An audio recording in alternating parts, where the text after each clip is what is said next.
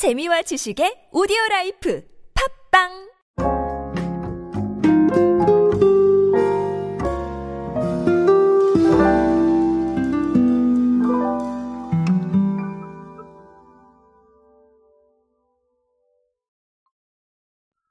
자, 오늘은 식혜 이야기를 할 겁니다. 아, 갑자기 식혜 이야기를 왜 해? 라고 생각을 하실 텐데요. 자, 오늘 주제가 비락 식혜이기 때문입니다. 저는 개인적으로는 뭐 전통 음료 쪽이라고 한다면 음, 식혜보다는 수정과파인데 어, 뭐 그런 건 중요하지 않습니다. 식혜 자체는 정말 많은 사랑을 받고 있고 아시다시피 이제 시중에도 굉장히 많은 제품들이 나와 있죠. 음, 비락식혜 같은 경우는 93년에 나왔습니다. 93년에 나왔으니까 올해로 30주년인데요. 어, 누적 판매량이 올 1분기 기준으로 19억 개를 넘겼다고 합니다. 아, 자, 요거 때문에 사실 오늘 이야기를 시작한 건 아니에요. 자, 요거는 마일스톤이 될 거고요. 아, 올해 2023년 상반기에 어떤 일들이 좀 일어났는지 간단하게만 알아보도록 하겠습니다.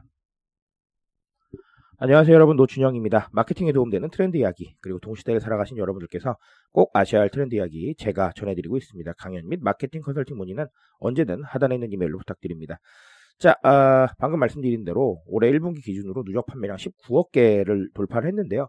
어, 사실 비락식혜 같은 경우는 브랜딩도 굉장히 확실한 제품이고 어, 식혜 하면은 뭐 생각나는 제품 중에 하나예요. 그렇죠? 그렇기 때문에 어, 이런 상황은 꾸준히 이렇게 브랜딩을 잘 만들어 온 어, 그런 부분에 대한 보상이겠다 이렇게 보여집니다만 특히나 올해 상반기에 재미난 일들이 좀 많았어요. 올해 상반기에 어떤 일이 있었냐면 올해 상반기에만 5천만 개가 팔렸는데요. 자, 이게 전년 대비 약 21% 정도 성장한 수치라고 합니다. 아, 그래서 이제 어, 비락 식혜는 공식적인 자료를 통해서 할메니얼 트렌드 때문이 아니겠느냐, 주로 이런 얘기를 좀 담아놨어요. 아, 할메 입맛의 밀레니얼 세대, 즉 어, 할메 입맛을 가진 젊은 세대를 가리키는 말이죠. 자, 이것과 함께 어, 좀 얘기가 나온 게 뭐가 있었냐면 음, 용량 세분화를 했다라는 부분들이 있습니다. 뭐 대용량, 소용량 이런 얘기고요. 자, 그리고 자체 캐릭터를 활용을 해서 유튜브도 열심히 하고 있고요. HY하고 협업을 해서 비락식혜를 활용한 밀키트도 출시를 한 적이 있습니다.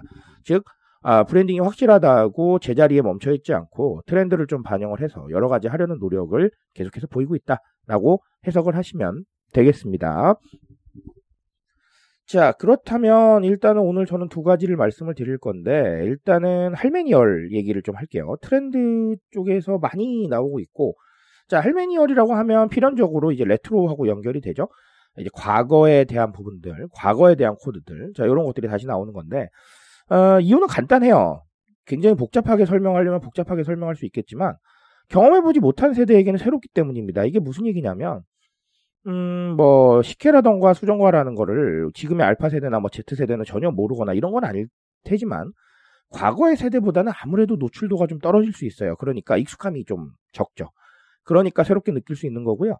자, 요걸 확장시키면 더 확실하게 얘기가 나옵니다. 예를 들면 최근에 뭐 재출시되거나 리브랜딩 돼서 다시 나온 의류 브랜드들 생각을 해보시면 어, 예, 그거 경험 안 해본 세대는 진짜 그냥 새로운 브랜드거든요. 어, 근데 저 같은 경우는 경험을 해봤기 때문에, 아, 다시 나왔구나. 이렇게 생각하겠지만, 경험 못 해본 세대에게는 그냥 새로운 경험이고, 신제품이에요. 자, 이런 식으로, 어, 레트로를 통해서 새로운 감정들을 줄 수가 있다라는 것이죠. 자, 그렇기 때문에 이렇게 많이 활용이 되고 있고요. 실제로 새로운 경험이기 때문에 더 많이 접근을 하는 겁니다. 익숙하고 재미없는 경험이라면 사실 네, 접근할 이유가 없겠죠, 애초에. 하지만 방금 말씀드린 대로 새롭고 재미있는 개념이니까 아, 접근을 하게 되는 거예요. 자, 그렇기 때문에 레트로 발굴하고 있다. 이렇게 보시면 되겠습니다. 자, 그리고 하나 더는 아까 용량 세분화 얘기가 나왔는데 제가 굉장히 좋아하는 얘기죠. 상황에 맞춘 소비입니다. 뭐 굳이 쉽게 더 설명을 드리자면 식혜가 많이 필요하신 분도 계시겠지만 많이 필요 없는 분도 계실 거예요. 자, 그러니까 아, 그런 분들을 위해서 용량 세분화를 하고 있는 것이죠.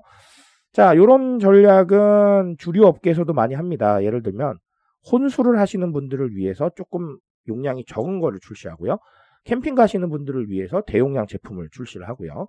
자, 이런 식으로 아, 각자 소비하는 상황이 다르기 때문에 그 소비하는 상황을 반영할 수 있도록 상당히 좀 맞춤형 코드들이 이루어지고 있다라고 보시면 되겠습니다. 자, 근데 이게 생각보다는 굉장히 단순하잖아요. 그리고 멀리서 봤을 때는 야, 저게 무슨 전략이야 이렇게 생각하실 수도 있어요. 근데 아, 파고 들어가 보면 각자의 소비 성향을 생각하는 즉 어, 나에게 집중하고 있는 지금의 트렌드에 상당히 좀 적합한 전략이다라고 보여집니다. 자, 그래서 어, 무조건 뭐 라인업을 늘리시라, 용량을 세분화하시라 이렇게 말씀을 드리는 게 아니고요. 우리의 제품이나 서비스를 어, 선택하는 우리 타겟 대중들이 과연 어느 상황에서 우리를 소비를 하고 있는가, 그리고 실제로 소비 상황에서는 또 어떤 니즈가 있는가를 좀 선대적으로 파악하시려는 아, 노력이 필요할 것 같습니다. 그런 것들을 통해서 네, 반영해 나가면은 네, 그게 바로 세분할 거예요. 자, 이런 식으로 어, 약간 좀 초보적인 수준의 개인화를 이룰 수도 있다라는 거 어, 염두에 두고 가시면 되겠습니다. 자, 오늘 소개해드린 비락식회는 어, 30주년이지만 음, 정말 그 이상을 갈 수 있을 정도로 여러 가지 일들을 하고 있습니다.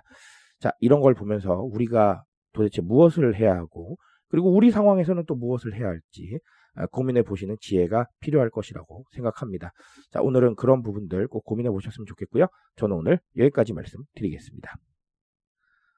트렌드에 대한 이야기는 제가 책임지고 있습니다. 그 책임감에서 열심히 뛰고 있으니까요. 공감해 주신다면 언제나 뜨거운 지식으로 보답드리겠습니다. 오늘도 인싸 되세요, 여러분. 감사합니다.